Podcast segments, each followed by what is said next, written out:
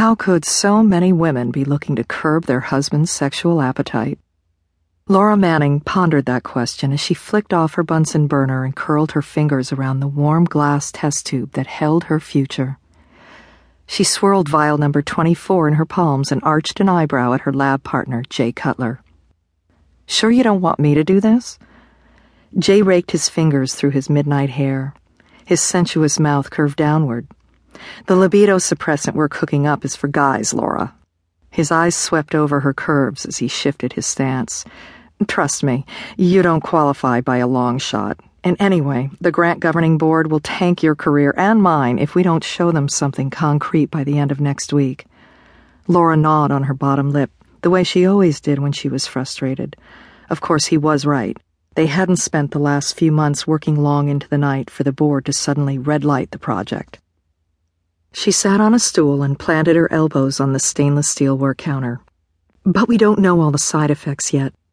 Jay reached out and closed his hand over hers. The sharp angles of his face softened when their eyes met, and we'll never know unless I play guinea pig. He squeezed her fingers and brushed his thumb over her skin. The touch was innocent, really, but it didn't stop the shock waves from pulsing through her.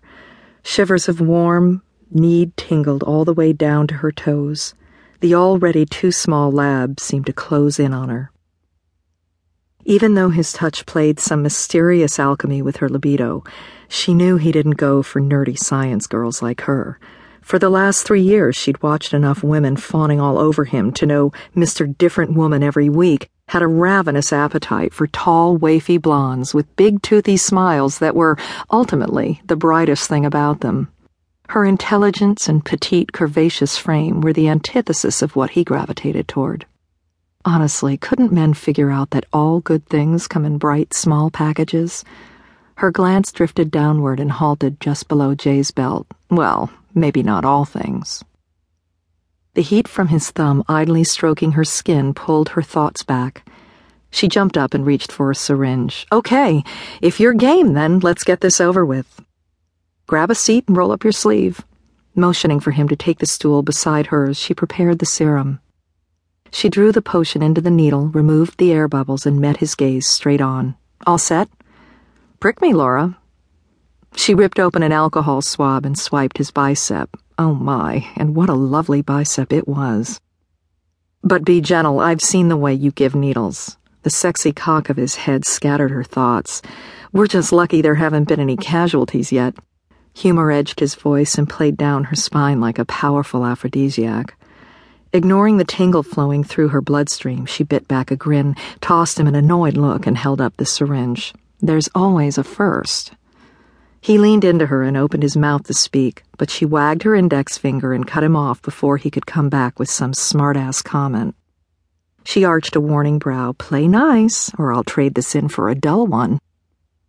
When would their easy banter and friendly jibes finally stop stirring her insides? Working closely with him for the last three years had not always been an easy task. At times, she was certain root canal would have been less torturous.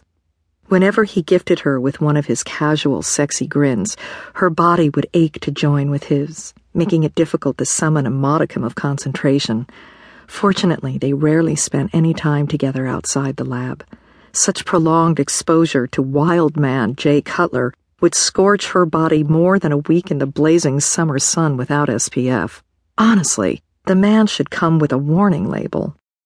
They were, however, required to make an appearance at a monthly bonding session that Director Reginald Smith insisted all employees attend. Like Reginald always preached, by bonding outside the workplace, we accept happiness and harmony into our lives. Good Lord, step aside, Dr. Phil. After she filled his muscle with the syrupy concoction, she covered the pinprick with a band aid and sat back on her stool. Now we wait. She turned her attention to the notebook and began jotting down the data. He pitched his voice low. Wait for what? She lifted her chin to look at him. To see, she stretched that last word out and nodded toward his crotch. If little Jay gets aroused. Little Jay? A rakish smile touched his lips. More like not so little Jay, and don't you think we should put him to the test? Laura twisted sideways and glanced over her shoulders. There must be a magazine around here somewhere to help you with that small problem, she teased.